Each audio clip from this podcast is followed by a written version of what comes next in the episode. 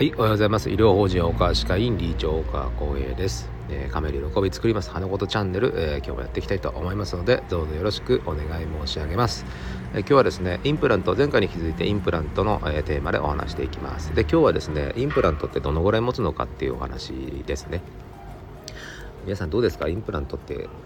えー、世の中で結構ね、えー、看板とかでも見ると思いますけどどのぐらい、えー、実際使えるのかなっていう疑問をお持ちじゃないかなと思うんですけど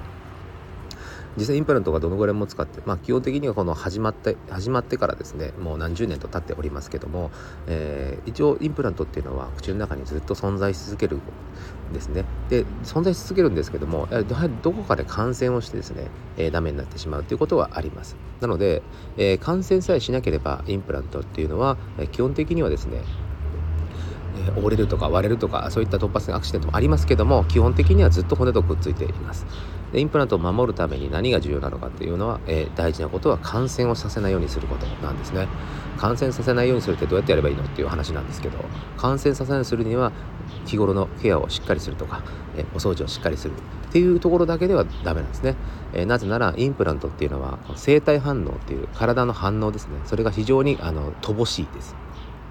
自分の歯との、えー、インプラントの違いでもよくお話しするんですけど唯一違いというのは自分の歯に本来持っている、え、免疫システムっていうんですかね、えー、体の反応です。悪い菌とかから守ってくれるやっつけたりする、えあとは炎症を起こして腫れたりする出血したりそういったものがですね非常にこう反応が乏しいんですね。なのでちょっと分かりづらいっていうことなんです。えー、自分の歯であればなんか歯が違和感があったりね出血したり腫れたりっていうのがあるんですけど比較的インプラントに比べるとそう早い段階でそれが出ます。でもインプラントはそういったシステムを持ってないので結構進行してから反応が出てきます。ですから、えインプラントを入れたはい OK ではなくてですね入れた後やっぱり大事に大事にこう目をかけてあげないといけないんですね。例え話ですけども、え、例えば、えー、生きてる歯。ご自分の歯がですねちゃんと反応できる。インプラントがなかなか反応できない。分かりにくいという例で言うと、えー、例えば赤ちゃんが泣いていると。泣いているけども何を欲してるのか分かんない。でも、まあ、子育てに慣れた方ならですねあお腹空いたんだなとかあ機嫌悪いんだなとかあおむつがうんちしたのかなとかそういうところでもう経験則で大体予測できるんですけどもやっぱりこの何を言ってるかわからない。言葉が通じないですね。でもまあ言葉が喋れるようになって5歳とかね、えー、8歳とか、まあ、僕の子供のこと言ってますけど。お腹空いたとかトイレ行きたいとかもう言うじゃないですか。ああいいよいいよと。はいはい分かりましたと。すぐに対応できるんですけど。これがですね要は生きてる歯ご自分の歯は反応します。痛みもあります。症状もあります。我々としても歯科医師としても反応し分かりやすいんですね。ですから、えー、ちゃんと言葉がこう喋れるような、えー、お子さんと。でただインプラントはですね反応できないのでまあいわゆる赤ちゃんがどう泣いてるけども何なんだろうと、はい、反応が鈍いということなんですね。こちらの反応が鈍い。どうしてもレスポンスが遅くなる。でそれがですねやはりインプラントが悪化してしまう。つまり感染を進めてしまう。大きな差なんです。ですからインプラント今されてる方はですね全然問題ないから平気でしょっていうことではなくて定期的にやはり噛み合わせのバランスとコントロール歯茎の状態感染の状態をチェックした方がいいと思います。知らず知らずに進んでいることは結構あります。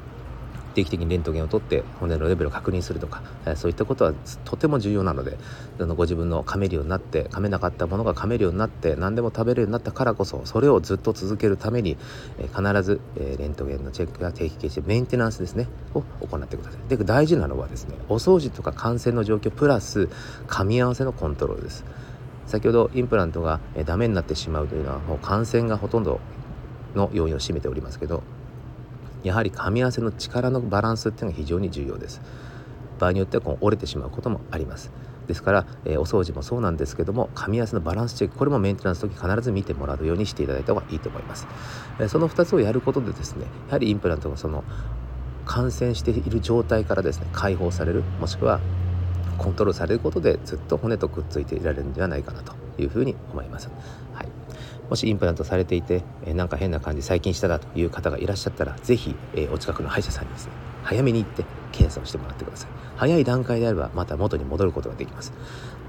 ある一定のところまで行くともう元に戻れない。えー、そういったことが起こり得ますのでインプラントがこう揺れてきたり抜けてきたり失敗してしまわないように、えー、ぜひケア大事に大事にケアしてあげればと思います。本当に赤ちゃんだと思ってください。赤ちゃんが泣いている。ほったらかしないですよね。